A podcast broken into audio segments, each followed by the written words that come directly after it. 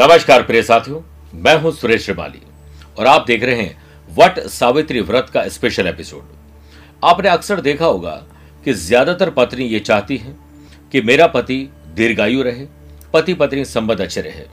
आप ऐसा कौन सा व्रत जानते हैं जिसमें पति अपनी पत्नी की दीर्घायु और साथ ज़िंदगी भर रहे, इसके लिए भूखे रहते हों, कोई संकल्प लेते हो, कोई पूजा पाठ करते हो, ऐसे शायद आपको नहीं मिलेंगे। आज का मेरा विषय है कि उनतीस तारीख। जो मैं कहता हूँ, प्रिय साथियों, हमेशा उसे नोट करना चाहिए। उनतीस मई 2022 को वट सावित्री व्रत है? दुर्लभ महासंयोग पर आप कर लें ये काम। पति की दीर्घायु और परिवार में तरक्की तय है। जैसे करवा चौथ के व्रत पर सुहागिन महिलाएँ अपने पति की लंबी आयु और उत्तम स्वास्थ्य की कामना करती है। ठीक वैसे ही वट सावित्री व्रत पर भी महिलाएँ अपने पति की सुख समृद्धि और दीर्घायु के लिए प्रार्थना करती है। इस दिन वट वृक्ष के नीचे भगवान विष्णु और माँ लक्ष्मी की पूजा की जाती है। इस बार वट सावित्री व्रत ज्येष्ठ अमावस्या उनतीस मई को है। अमावस्या के दिन स्नान, दान और पितरों की पूजा का विधान होता है। इसके साथ ही शनि जयंती का संयोग बनने के कारण इस दिन शनिदेव की पूजा भी की जाती है। शनि दोष से पीड़ित जातकों के लिए दिन खास होता है। सुहागिन महिलाएँ, अखंड सौभाग्य संतान प्राप्ति और परिवार में सुख समृद्धि के लिए उपाय करती हैं। वट सावित्री व्रत। भगवान विष्णु जी को समर्पित है। इनकी पूजा से सभी मनोकामनाएँ पूर्ण होती है। बरगद के पेड़ में सभी देवी देवताओं का वास होता है। ऐसा माना जाता है कि इस दिन सावित्री ने व्रत रखकर अपने पति सत्यवान के प्राणों को यमराज से ले आई थी।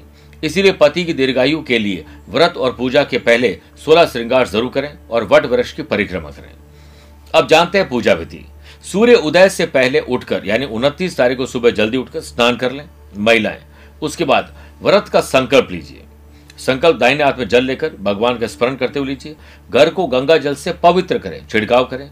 घर के मंदिर में लक्ष्मी नारायण की पिक्चर, मूर्ति जो भी हो, फ़ोटो या प्रतिमा के सम्मुख घी का दीपक प्रज्वलित करें। ओम नमो भगवते वासुदेवाय मंत्र की एक माला जाप करें। इसके बाद वट वृक्ष के नीचे सावित्री सत्यवान की मूर्ति स्थापित करें। पूजा शुरू करने से पहले वट वृक्ष की जड़ में जल अर्पित करें।